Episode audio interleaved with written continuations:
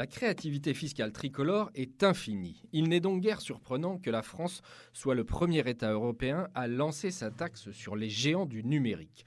Le projet de loi est présenté ce mercredi en Conseil des ministres malgré les mises en garde qui s'accumulent. Et de fait, les défauts de cette taxe GAFA sont nombreux.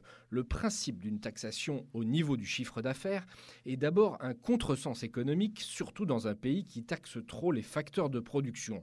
Mieux vaudrait chercher, même si c'est compliqué, à taxer les bénéfices réalisés par ces grands groupes du numérique.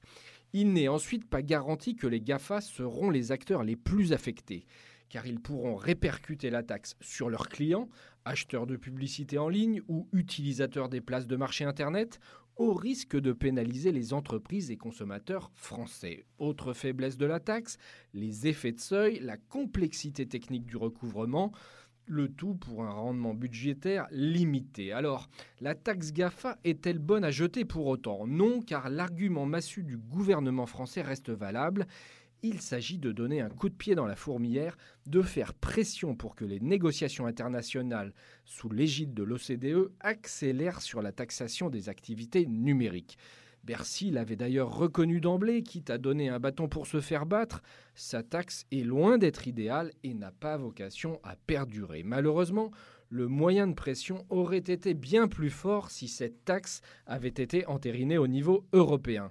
Par son activisme, le gouvernement, avec l'appui de la Commission, a néanmoins réussi à bousculer le train de sénateurs de l'OCDE et à mettre ce dossier en haut de la pile des discussions à venir du G7. La réussite de la taxe GAFA à la française se mesurera à la brièveté ou pas de son existence.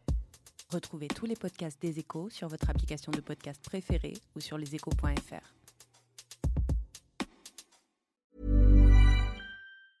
I'm Andrea, founder of a boutique handbag brand, Andy, and this is why I switched to Shopify.